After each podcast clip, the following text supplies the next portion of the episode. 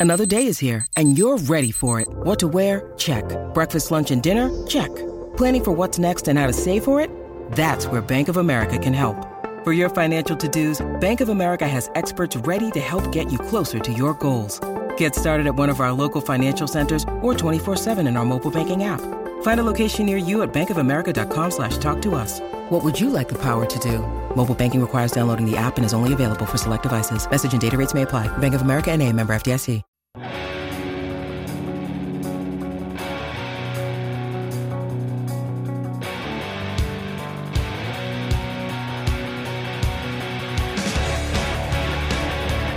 and gentlemen, boys and girls, welcome back to Basketball Conference, the ACC Football Podcast. My name is Joey Weaver. He is Mike McDaniel. Mike, team preview time. We're kicking it off in upstate New York, the uh, the home of ACC football. We're talking about the Syracuse Orange tonight, Mike. How you doing? You ready? They play football in front of God and everyone. At least they try to. That depends on if God and everyone can see through the roof of the Carrier Dome. Oh boy, or if they even want to.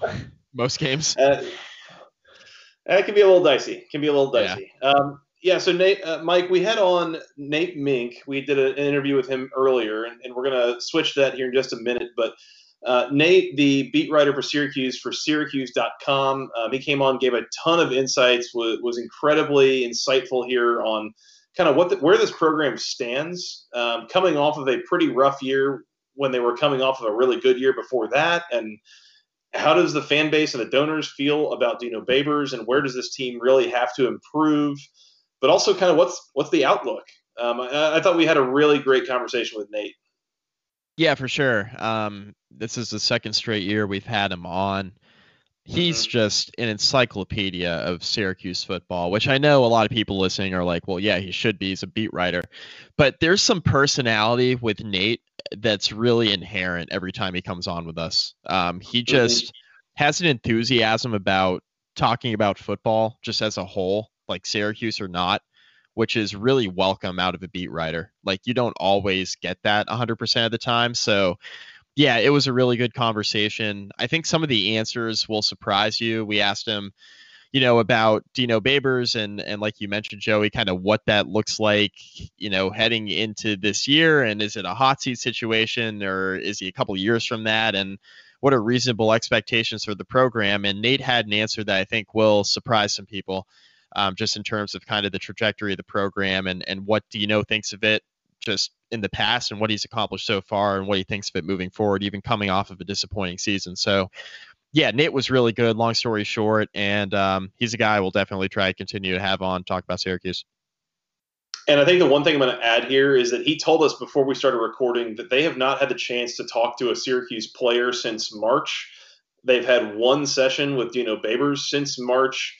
So keep that in mind as we go through this and you hear the depth uh, of knowledge and understanding that he has of, of this team and these coaches and this roster there is a lot of, of value here. Um, so, without further ado, here is the conversation that Mike and I had earlier with Nate Mink surrounding the 2020 Syracuse football season. Take a listen.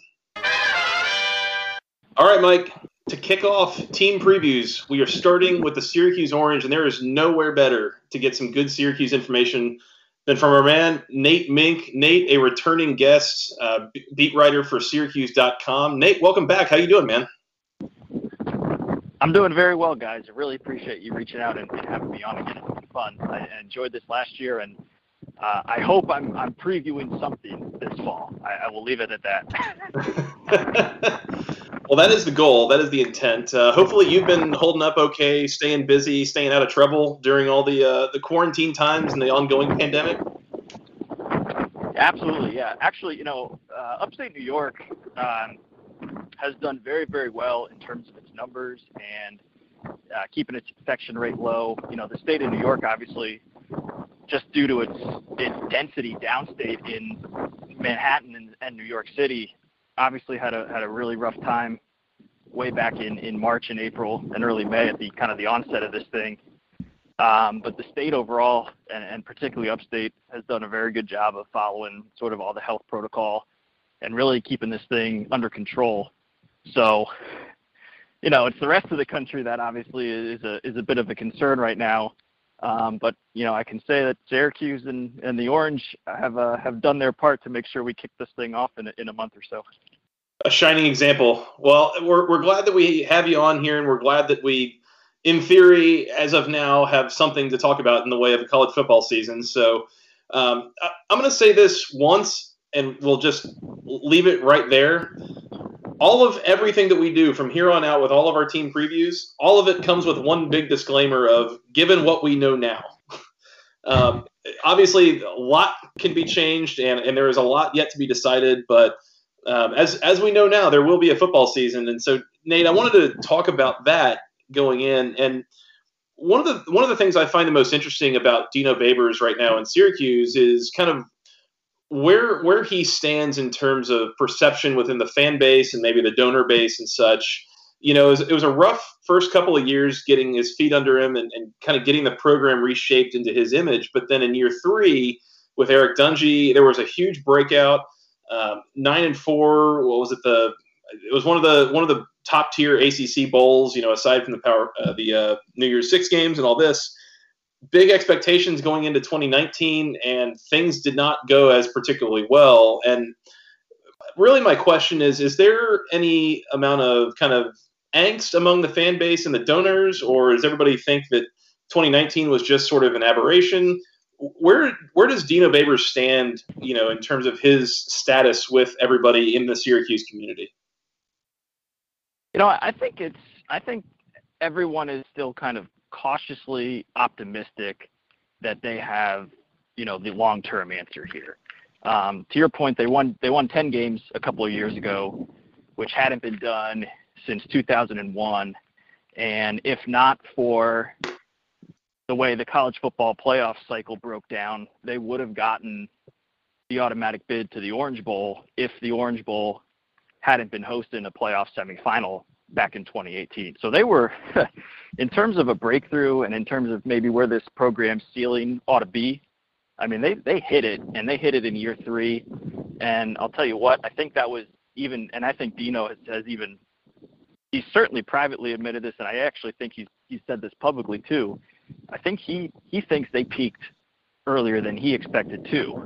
Um, and what that did was obviously get everyone's uh, imaginations running wild and thinking that it was going to be easy to sort of replicate that success, you know, year over year, and, and certainly last last season when they did have, you know, a pretty nice uh, amount of re- returning contributors of that 2018 returning. Um, you know, this is still a program though, and, and Dino's talked about this, you know, extensively that it does not have the depth in recruiting to really hold its own against really the upper class and the upper half of the ACC.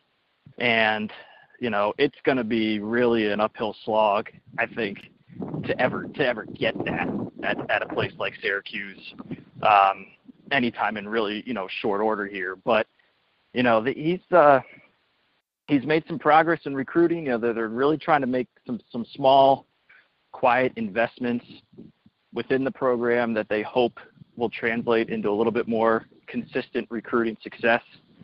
Um, and you know, I think everyone kind of took that 2018 team that won 10 games. You know, they uh, he built up a lot of goodwill, not only with that year, but even going back the previous year to 2017 when they beat number two Clemson in the Carrier Dome. I think that was really the moment that really woke up a lot of those donors and a lot of the fan base and said, "Whoa, you know, uh, this guy's this guy's the real deal. This guy did something that really hadn't been done in 30 years in beating a, an AP top two team. And I think that gave him a little bit of a, a cushion here, at least in the next couple years, to really see what he can build. Really, when he gets the the totality of the program under his wing, you know, bringing in really a full roster of players uh, in his vision. Um, so I don't I don't I don't really would I wouldn't subscribe to any idea that he's he's on the hot seat going into 2020 or even frankly 2021. Uh, he did sign a, a what the school is calling a long-term contract extension that was signed at the end of that 2018 season. So I think he is contractually locked up here for probably well into the 2020s. Um, and I don't think many schools, and especially a, a private school like Syracuse that uh, is pretty frugal with their spending, is going to be in any hurry to to uh, to show him the door, uh, even with another uh, subpar season or two. Nate, Syracuse goes five and seven last year, and a lot of blame, I think, a bit unfairly, was placed on Tommy DeVito. And it was a little bit strange because I think the outside perception, just given what DeVito was able to do in relief of Eric Dungey a couple of years ago, was that you know DeVito had kind of underperformed last year, which I'm not sure was really the case. I mean, he threw for 2,300 yards, he had 19 touchdowns. Um, he completed over 63% of his passes. Like the bigger issues seemed to be on the offensive line, which, as Joey so eloquently put before we hit record, it was like he was getting sacked like it was his job. Um, how do you evaluate uh, Tommy DeVito after you know his first full year as a starter, and what are your expectations for him moving forward for the Syracuse offense? Yeah, you know, I, I and I don't mean to say this as, as any sort of cop out, but you almost have to grade him incomplete just for all the reasons you know you guys pointed out. You know, he was he just had a really really tough year. It was his first year as the full time starter. You know, I think maybe some of us uh, put a little too much stock in the amount of experience he gained during that 2018 season when he did. He effectively played, uh, you know, a lot of a lot of garbage minutes in the early portion of the schedule. He played about half of the the Florida State game uh, which Florida State was was not a particularly impressive outfit that year. And then he came on in the like the past the, the the last five minutes of the North Carolina win and, and played exceptional and led them to a, a double overtime victory in the Carrier Dome. But you know, really last year was really going to be his first year as the as the guy, and uh, perhaps the the biggest thing that we overlooked is the amount of turnover on the offensive line. Not in maybe the not in maybe the experience or the total number of returning starters or total number of players that had starting experience under their belt, but really I looked at those two tackles, and that was the big that was where the big hole was. Um, you know, they got exposed last season because they lost their right tackle uh, to graduation from the previous year, and then the guy that they had pegged as their starter at left tackle, Airon Servais, had to move inside to the center position you know, by halftime of the home o- or of the season opener against Liberty because their starting center got knocked out with uh, head injury and ended up missing the full season due to concussions. So they were in a really tough spot at the offensive tackle spots. Um, those are obviously going to be your primary guys to try to handle the edge rushers and the defensive ends in the ACC. And the ACC, if if nothing else, you can you can definitely say that they put out some really, really good defensive line talent year over year. Um, and they, they quite frankly ha- uh, handled pressure very poorly last year. And Tommy was was under duress a, a good chunk of the season. You know, he was obviously sacked. You know, I don't have the exact number, but I, I would say it's around 50 times. Uh, he was nursing a, a rib injury and and some other injuries really throughout the whole course of the season. So he was in just a very, very difficult position to really succeed. And to his credit, I think in the beginning of the season, he did make, you know, some poor decisions out there at times. You know, he was a little uh, careless with some of his decision making, and, and that led to some turnovers in some key spots. Uh, I think he got better with that as the season wore on, and I think those are the sort of signs of development that if you're Syracuse's coaching staff, you're pointing to and say, hey, hopefully all those early season mistakes are a thing of the past. And if we can really clean up the pocket for him and give him a chance to stay in there and throw the ball, get any kind of semblance of a ground game going consistently, you know, that's when you're really going to see his, you know, his God-given abilities in that arm really start to start to show. And and that's really what we're going into this season looking to see is, uh, you know, how much was last season really a byproduct of the complementary pieces not being as developed as you'd like to see, or how much is it of Tommy maybe not uh, seeing things the right way on the field, and and is that an area of concern moving forward? So, Um, there's a lot of folks looking to see what he's got this year, and, and I think there's no one more eager to get out there to prove himself more than that kid. He's put in a lot of work this offseason. He's really, really changed his body. Uh, he's benching, I think, somewhere in the neighborhood of 325 for a couple reps. He's really putting on some weight and some muscle to be able to absorb some of that contact and some of those hits that he took this year because, you know, he's got to stay durable. He's got to stay healthy. It's really the same story with Syracuse, you know. He's he's the clear he's the clear cut starter and uh, if he goes down or, or is ineffective, you know, there's there's some questionable uh, backups on that roster that you know they're not going to feel too good about if if 13 goes down. Nate, I want to circle back to something real quick. You you just like off the top of your head estimated that he was sacked probably about 50 times last year.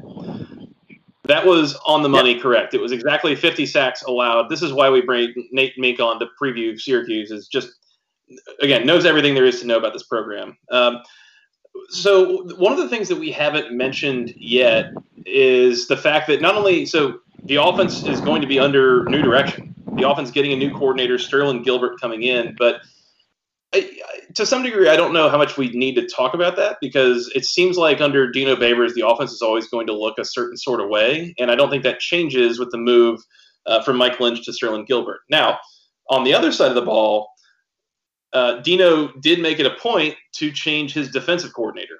Um, and there's there's kind of two pieces of this. Is a kind of what was the method to the madness of the change that was made, but before that, can we just like take a step back and walk through the process that led us to having uh, Tony Lynch as the defensive coordinator here at Syracuse? It it just wasn't it wasn't looking right, guys. It, it it's uh, you know their their defense I thought played really, really well uh, most of the 2017 season and pretty consistently throughout the entire 2018 season. And they got off to a, a decent start in in week one of, of last season, you know, shutting out Liberty. Um, but they just they, they didn't they did they got torched too many times, um, and it was just going to be really really difficult, I think, from a from a program standpoint, to recruit the type of athletes you need on the defensive line to be able to consistently get pressure in a four-man, you know, Tampa 2 style defense that that is going to be aggressive and it's going to be versatile, but you know, you're really going to be asking, you know, your men to uh, to do work in there, and you're really going to ask your defensive line, your your two ends, to really pressure the the quarterback and and I think you know they they had good defensive line talent in the room last year. I just don't think they were happy with the way they were they were recruiting in that area, and I think they were starting to understand that hey, this is going to be pretty difficult to to maintain any sort of consistency with. So, uh, you know, they ended up making the change. They they got uh, rid of Brian Ward after a, a particularly poor performance against Boston College, where they gave up a ton of rushing yards and a ton of points to a Boston College team that really wasn't doing that much on anyone last year. And uh, they opted to go to a 3-3-5 defense and, and Tony White. And, you know, this is a defensive style that Dino had been looking at for a couple years, he said. Um, he really became enamored with it.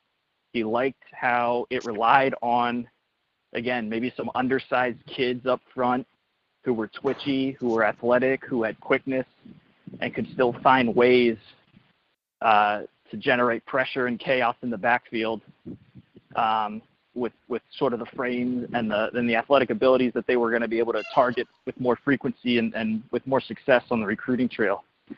And you know, the initial plan was to bring in really sort of a a disciple of, of the 335 with Zach Arnett. He was uh, the defensive coordinator under Rocky Long at South, uh, San Diego State. They had an agreement in place with Zach to, to come here and, and be the defensive coordinator. They put out a press release. They announced him as the guy.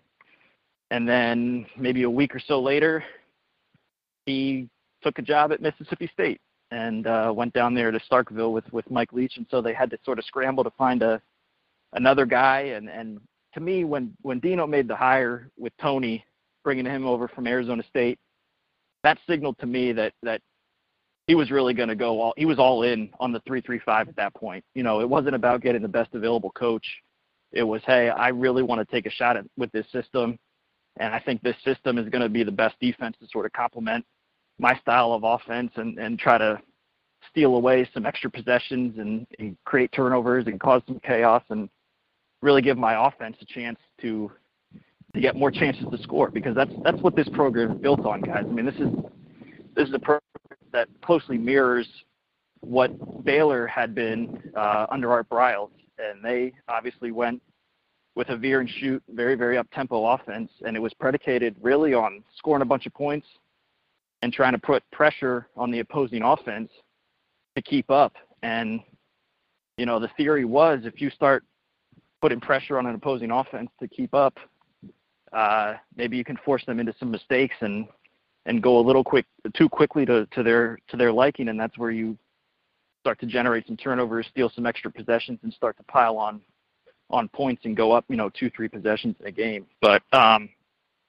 but no, I think I think the defense of, of change is is going to be is is going to be a it's going to be a multi-year process for sure. You know, I don't think anyone's expecting, and Dino has again, to his credit, been very transparent about this. He he looks at this as as really a, a three year job to get this three three five defense up to the standard that you know a lot of people are going to come to expect uh, out of this out of this system, and and it's it's about you know recruiting the right personnel and and teaching and and uh, teaching the defense, and that's where I think they're a little bit behind due to the pandemic is they lost so much practice time in the spring and they've been forced to do a lot of their meetings, you know, obviously online and they really only got into the crux of their their on-field work with the coaching staff over the last week or so when they were allowed to do these walkthroughs as part of the, the six-week run-up to the season.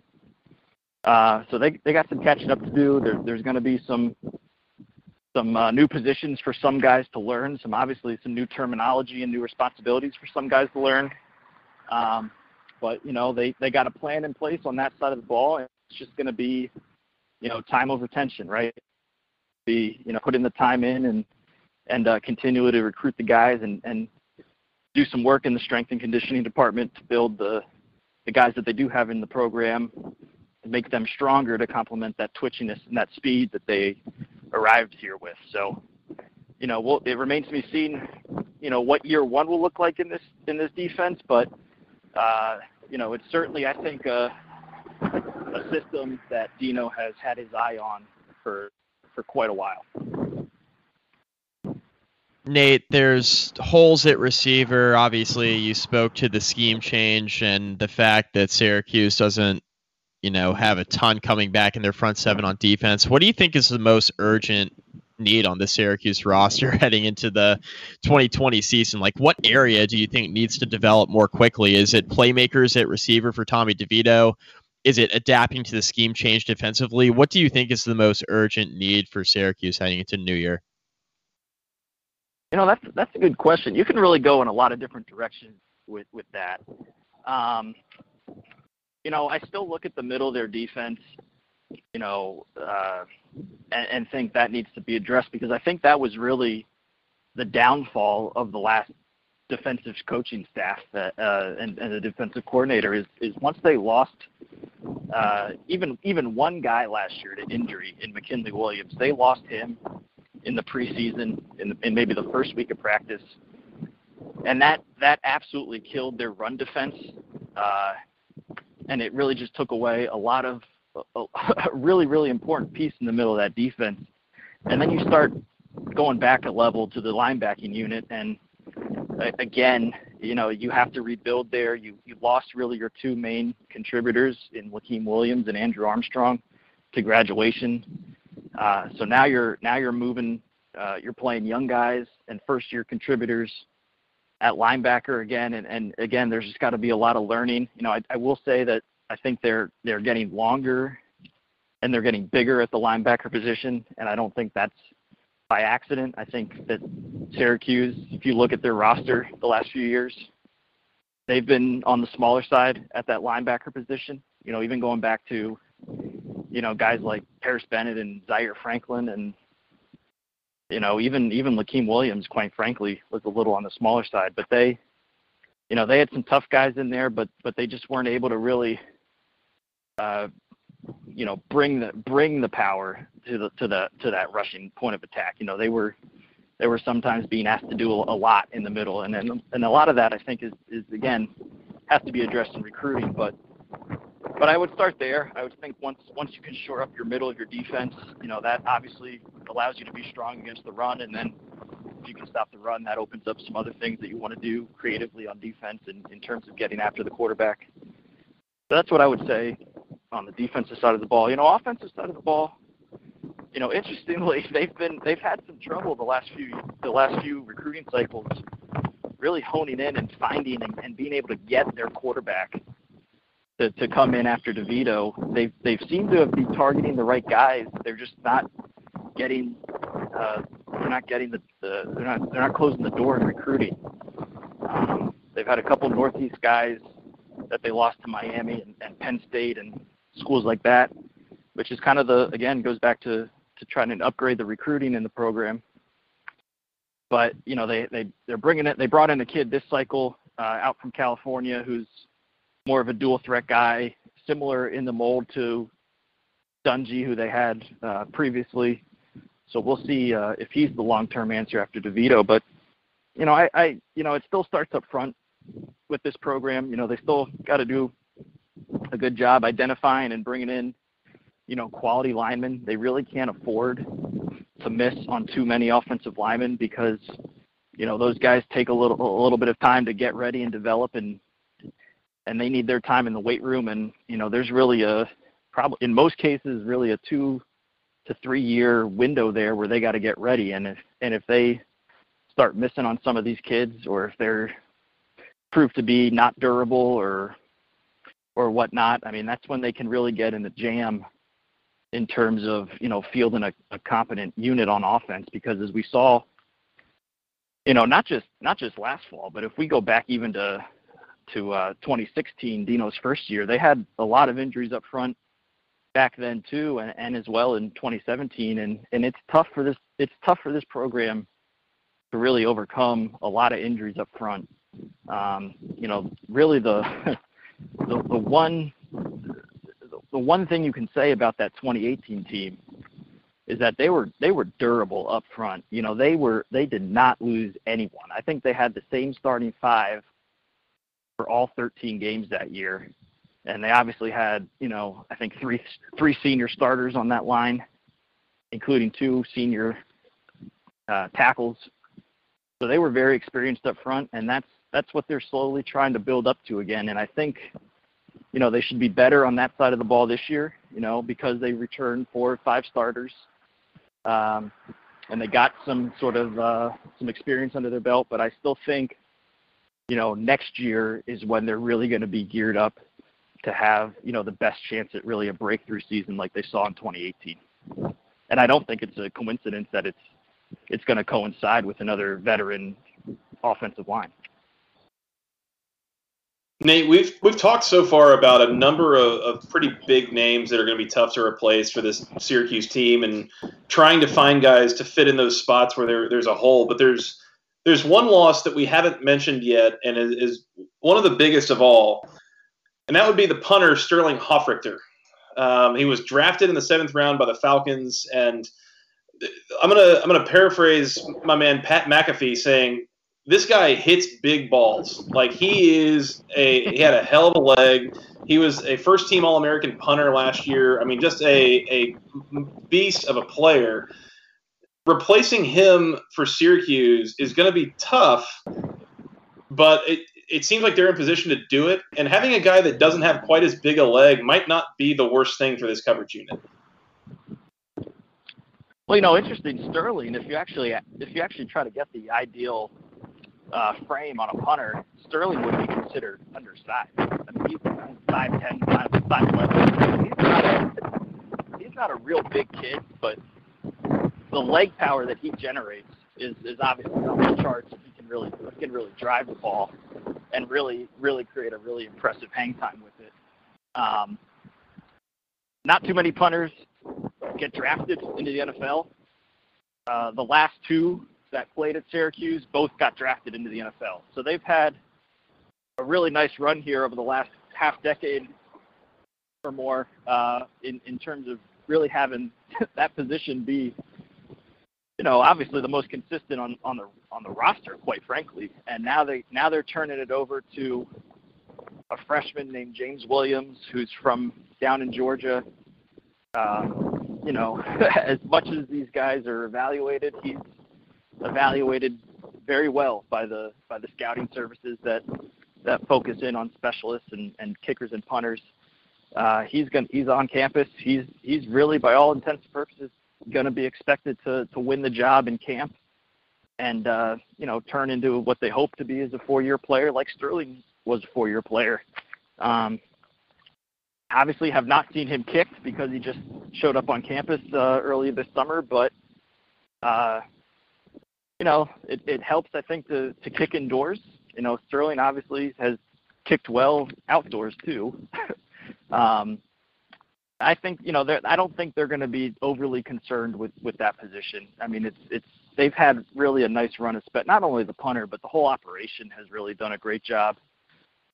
Uh, you know, the long snapper's been been consistent. I don't even remember the last time they've had a bad snap on special teams. Quite frankly, um, you know, they're they their gunners obviously have had their their lives made a little bit easier a lot of the times because of, of Sterling's hang time, but they've had they've had good guys that can shed blocks and get down there and cover kicks well. I think their kicking game will continue to be a, a, a strong suit for for this program, absolutely. But you're right. I mean, a very very overlooked position, a loss on this roster, and and frankly, guys, one that's probably taken for granted, um, and you don't really you don't really consider it to be a problem unless it rears its ugly head. And you know, fortunately, it just hasn't been it hasn't been an issue that's reared its ugly head very often, really, over the last six seven years. All right, Nate, taking a look at the schedule, and we'll preface this for our listeners by saying this is the schedule as of July 29th. This is the newest schedule for Syracuse. We don't know when the games will be, but we know who Syracuse will be playing home and away, at least for the ACC games. So Syracuse's home schedule BC, Duke, Georgia Tech, NC State, Wake Forest. Seems relatively manageable to me. The away schedule, Nate, Clemson, Louisville, North Carolina, Notre Dame, and Pittsburgh seems almost like Syracuse could almost flip the script and go winless on the road and win every single game at home. That's just kind of how this schedule feels. Without knowing when these games are being played, what do you think of this schedule overall for Syracuse, the draw with this new scheduling model? It, it's tough. It's tough, guys, no doubt. You know, and it, it's tough. I know, you know, I know the, the home schedule does not look overly uh, difficult, but you know every every ACC game for this program is difficult. I mean, this is a, this is a program that has only finished above 500 in the league once, and that was and that was obviously the 2018 season when they won 10 games. Um, so so I think you know having to play a 10 game conference schedule is intimidating in and of itself uh, for for these guys. Um, but they're obviously going to be up to the challenge. But but no doubt the the road the road schedule jumps out to me absolutely. I mean, I know there's there's a school of thought that says, well, if you're going to have a road schedule as, as difficult as Syracuse's is, this is the year to have it because you might not have fans in the stands, you might have reduced capacity in the stands. I get that, but I'm also I'm also looking at the rosters of these road games, and that's that's what jumps out to me. You know, it's it's you know, forget about Clemson's fans; they're playing Clemson's players. You know, they're playing Trevor Lawrence and Travis Etienne and and those guys, and and uh, Louisville returns a ton on offense, and they put up 56 on them last year. Um, Pitt had a really really fortunate offseason where they got a lot of their draft eligible junior draft eligible juniors to return for another year as seniors, and they look really really good defensively uh, with Paris Ford and, and Jaylen Twyman and Patrick Jones coming back.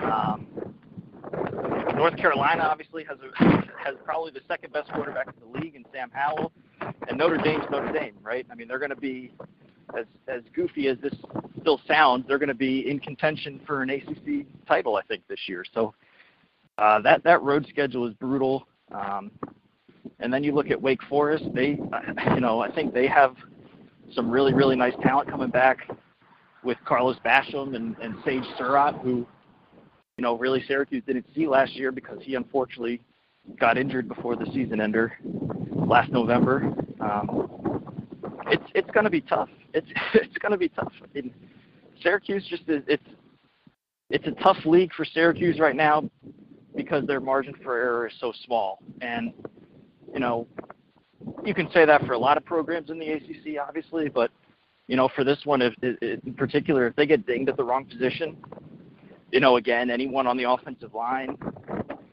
if they lose a defensive lineman, um, you know, they're going to be hurting. You know, secondary, I like their secondary with Cisco and, and Trill Williams and Ife Melifonwu, but you know, if one of those goes, one of those guys goes down, um, you know, you're asking a, a backup to step in and play meaningful minutes, and and you're asking a backup to step in in a new system and play meaningful minutes. So it's it's it's by no means is anything going to come easy for these guys, but um, you know that's that's the way it is. I mean that's that's what they sign up for when they come here, and and you know they I think there's there's some enthusiasm around the schedule from the from the player standpoint. You know I think they they look at an opportunity to play some of these teams that they didn't expect to play this year, like like a Notre Dame, obviously, uh, like a Sam Howell in North Carolina, and that that gets their attention. Um, and there's enough guys that are still on this roster now that were that were around in 2018 when Notre Dame beat them 30 to three in Yankee Stadium in a game that you know they really didn't feel like they put anywhere close to their best effort on the field. A lot of those guys, you know, that was a game that you know really Tommy DeVito had to play the majority of that game because uh, Dungey got hurt early. There's a lot of uh, there was a lot of underclassmen in that Notre Dame game that are now seniors and upperclassmen that you know are looking forward to the opportunity to get another shot at, at Notre Dame, and you know they're hoping they get it. You know I don't know what the outcome will be, but you know the fact that they got the chance to uh, is really all they're they're focused about sitting here in the first week of August. So Nate, last last question, and this is the million dollar question: is knowing kind of what we expect from Syracuse in terms of some some development bounce back, but also seeing kind of what this schedule is and knowing what the league is for those ten conference games that we know who they're playing and where they're playing them. What what would you say is a reasonable record prediction here, or record expectation that people should have? You know, I, I think if if they split those ten conference games, that's that's an exceptional season for for for this program and and kind of just where they're at right now in terms of where they're at uh, as a, in the transition period. You know, you you get a 500 conference record. You know, that's a that's a really good foundation to sort of build off going into year two of, of for all intents and purposes, a, a, a new coaching staff. Um, you know, knowing that you're going to lose some of those key contributors probably to the to the draft early, but you know, you still feel good about the season you put in. But you know, guys, I can I can see it anywhere from from from two or three wins to, to four or five. I wouldn't really. I don't think I can push it past five five ACC wins right now. I mean, it's going to be tough. I mean, I don't know. Eh, again, the, the big caveat is we just have no idea how any of these teams are going to be mentally and physically at the start of the season. I mean, just from all the time off. So it's it's really, you know, as as unpredictable in some ways as you're ever going to see it, because you know we can talk about Louisville, and you know all those those four four four three guys that they have on offense. You know, we can talk about Pittsburgh and and that front seven and that and that secondary that they have coming back, but if they didn't put in the time this off season, if they're just if they're just mentally unchecked or just not there because of concerns back home or, or any sort of any million thoughts that could run through a, an 18 to 21 year old's head. You know, Syracuse's roster included, obviously. I you just don't know what you're going to get. So it's it's it's and it's going to be week to week. I mean, it really is. I mean, you you might have personnel that's just not available because of of the virus. Um, you're still going to have virus not included. You're still going to have the typical bumps and bruises and football injuries that pile up. So that's always a that's always a crapshoot to some extent. Um, it's just I you know that having said all that and setting all that aside, right now if I look at everyone's roster at full strength and the schedule that I think this this program goes up against this this year, I, I think they're going to be underdogs in quite frankly eight or nine of the games. You know, I can't see them being favored in any game except for maybe Boston College, maybe Duke and Georgia Tech. You know, so uh, it's gonna be it's gonna like I said it's gonna be tough for these guys. I mean, it really is. But I I think you know it it it's important for them not to you know put out a, a two and eight or a one and nine because that's really gonna more than anything that's gonna hurt you in recruiting. You know, it's it's and that's really what I think the name of the game is for this program right now is trying to gain momentum and build traction on the recruiting trail. And you know, if you go out there and you beat Pitt and you beat BC, which are right now two programs that, quite frankly, are are probably out recruiting you right now in the Northeast, you know, that makes a statement. That sends a message. I mean, that's that's what I think this season is is is going to be of more import on is is is making is making sure you're showing recruits that you can punch up a, a class or two in the ACC and you can hold your own in the league. Um, otherwise, you're going to sort of just be stuck in this this purgatory on the recruiting end, and and that's not a place that you want to be if you want to have any sort of long-term success. Well, Nate, thanks so much for joining us, and you've now been on here a couple times, so you're officially a regular. Uh, so, th- thanks so much get, for joining get, us. Do I get like an engraved engraved mug or, or a koozie or something like that, guys? What, we what can make Joey. I think we can make that happen, right? Come on here one more time. We'll get you the toaster oven. that that's hey. Bought a house in uh, bought a house in May. Toaster oven is not something we own right now, so that would that would work. there, go. there we go. Well, you're motiv- you're motivated to come back then. Yeah, that's all. That's all I need. That's all I need to know. Perfect. Awesome, Nate. Well, thanks, thanks so much for joining us, and uh, let us know where our listeners can find more from you. Uh, you can read all my work at syracuse.com. Easy enough. And I'm on uh, Twitter at Mink Nate. My last name precedes my first name. And uh, I probably don't tweet as much as I should, but I, any anytime I write a story, it will absolutely be tweeted out. So if you if you like my work, you can find it on Twitter. If you like my opinions, uh, you probably got to wait for next year's show because I, I keep my I keep my thoughts pretty close to the vest and off Twitter because uh, you know usually usually Twitter's Twitter's hit or miss sometimes when it comes to analysis and opinions. fair, totally to fair. Say the least. To say the least. and with that, Nate, we uh, we really appreciate your time. Thank you so much. Uh, this has been incredibly informative. We uh, we can't wait to have you back on here sometime soon. Yeah, this is always fun, guys. Always a highlight of the summer, for real. I'm not I'm not being facetious. This is awesome. Appreciate it, man. We'll talk soon. Thank you. Stay safe. All right. Yep. You too, guys. Take care. See you. All right, Mike. That was Nate Mink. Uh, again, really great conversation that we had with a guy who, I, am dead serious, knows more about that program than about anybody. Um, he, might, he might know more about that program than a couple of the coaches do, for all I know. I mean, it is a, a really great conversation we had with him. I, I mean, lots to, to take away from there.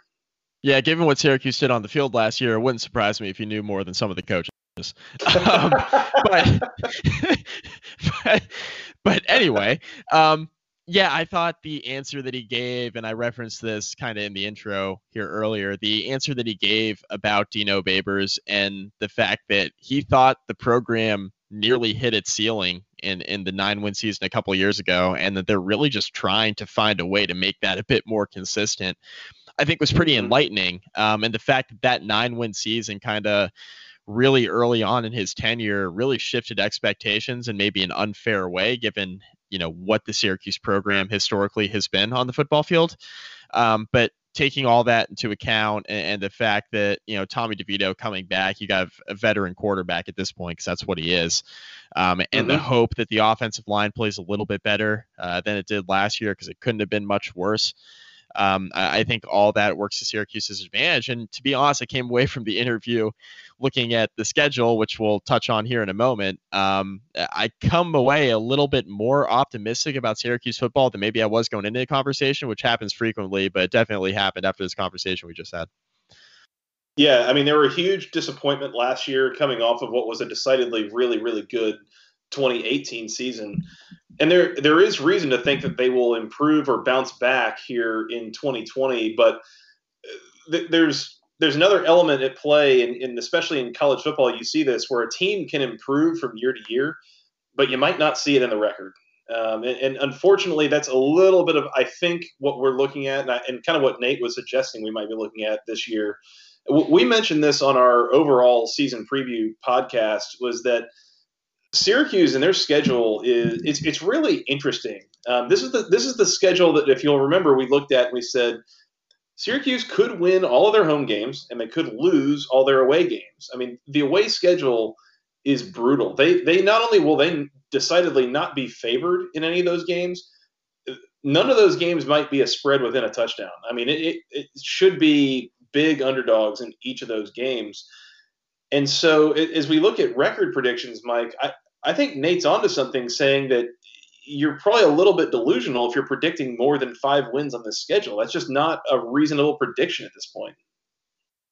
Yeah, I mean it's a it's a brutal schedule, especially on the road, and you know the prevailing thought here that we've discussed and Nate brought up as well is that you know, it, it's not really just like home and away that matters. It's really kind of what the rosters are, right? Because we're dealing this with this COVID nineteen environment. We have no idea if fans are going to be in the stands. They probably won't be, and even if they are, it's going to be a fraction of what it usually is.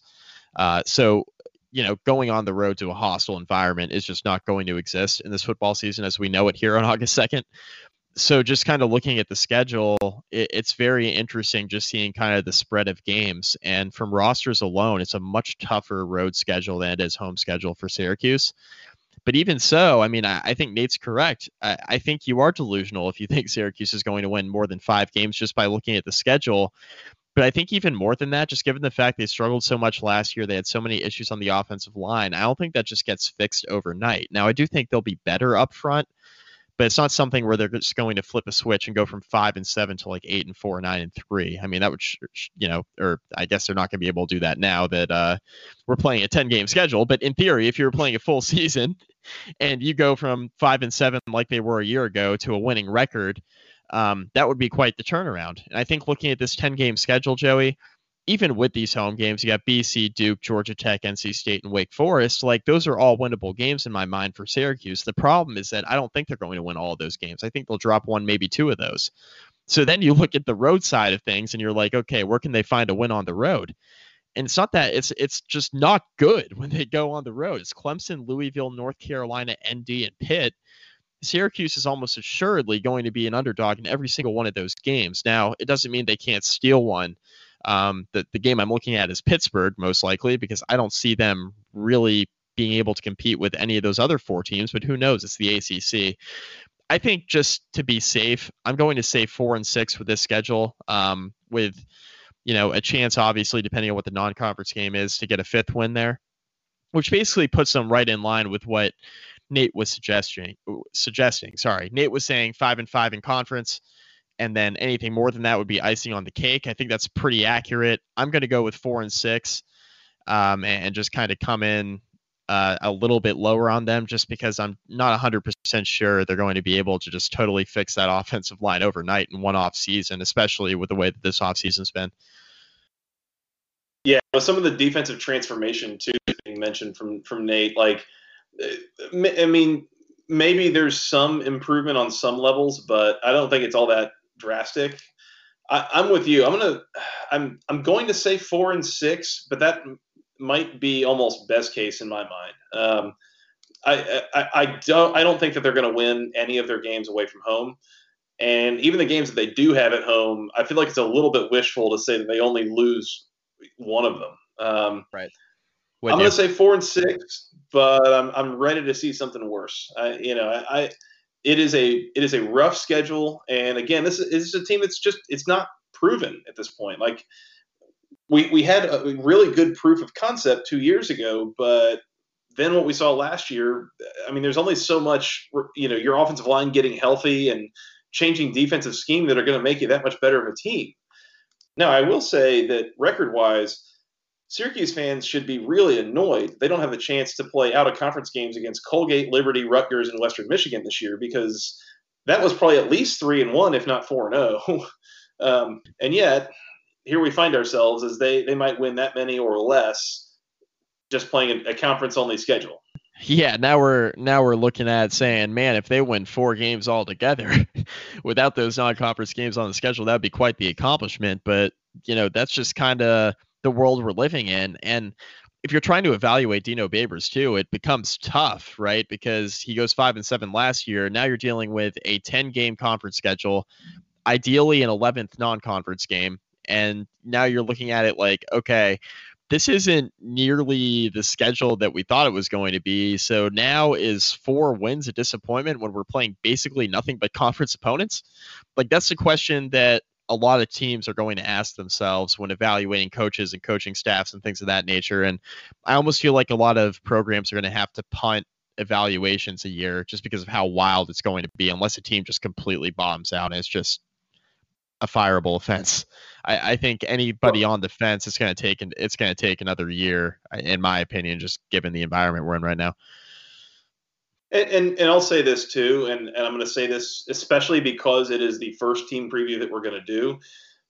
It, like what we would normally consider fireable seasons is going to have to take a pretty drastic shift this year, considering the revenues are going to be so off and the contracts oh, yeah. are not changing. It, it doesn't cost you less money to fire XYZ coach just because you didn't make any money this year. It just right. means that how are you going to pull funds together to do that? You know, so it's right. you know, take your pick of a coach that might might be on the hot seat this year. Almost none of them will actually end up getting fired because the, the money to do it is just probably not going to be there. Um, so right. it's it is a little bit of a mulligan season for a lot of coaches. I'd have to imagine coming in. Yeah, coaches are taking pay cuts, but that doesn't mean they're taking pay cuts to their buyouts. I guarantee you, they're not doing that. And if they do, they need a new agent. That's right. That's right. um, all right, Mike. We got them both. We both have Syracuse at four and six. That's right in the range that Nate was thinking. I, I, I think that's a reasonable project prediction. Um, it, the schedule does them very few favors. I, I will say it's nice that you would, if you look at those games and rank them number one to number ten, you know, most winnable to least winnable. The five most winnable are all at home. That's a good thing for Syracuse.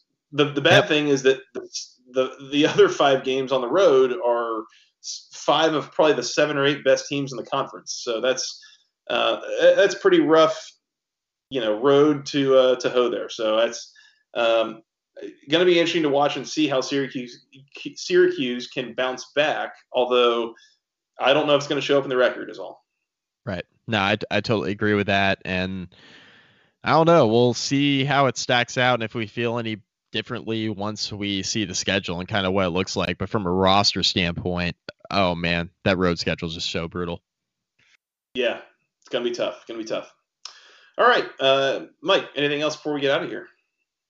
I think we're good. One down on the conference previews, and several, several more to go. Like 14 more. 14 to go, including new ACC member for the moment, Notre Dame. So yeah, that's right. We, will, uh, we got to f- find a Notre Dame guy.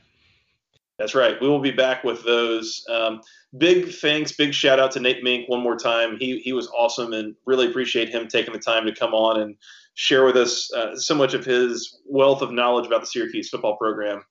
Uh, Mike, we are going to get out of here. We're going to go preview some more teams. Next up in the line, by the way, the Louisville Cardinals. Uh, we're going to chat with Ethan Moore here shortly, and uh, we'll talk about a what does year two look like under Scott Satterfield. But until then.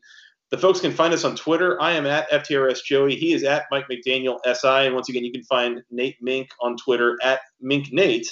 Uh, and also, our podcast is at BC Podcast ACC. So please go find us, follow. We've been getting a lot of questions, interactions. Appreciate those who have. Uh, Mike, they can send us an email with questions, comments, concerns to the longest email address known to man, basketball conference podcast at gmail.com. Nailed it. Thank you. Uh, you can find us on iTunes, Google Play, Spotify, Breaker, Stitcher, the Overcast app, wherever fine podcasts are sold for free, and most importantly on Anchor. And we appreciate all those who have. And Mike, do you want to tell them where they can find us on the social medias? I can. Facebook, facebook.com slash basketball conference rate review. Find all of our podcasts there, Joey. Please do, please do. It's time to fire this thing back up. It is uh it is time for football. Um, Mike, I think that's all I got. Anything else? I think we're good, buddy. We need to because we're behind and we have no other choice. And as far as we know, there's going to be football played, so let's keep it rolling. We're going to speak it into Absolutely. existence. We have no choice. We are con- contractually obligated at this point to preview some more teams. So, yep, we're going to go do that. All right, Mike. We will. Uh, we'll talk again soon. Yep. All right. For that guy, Mr. Mike McDaniel, and for Mr. Nate Mink, my name is Joey Weaver. Thank you guys so much for listening. We'll talk to you again soon. And until then, go ACC.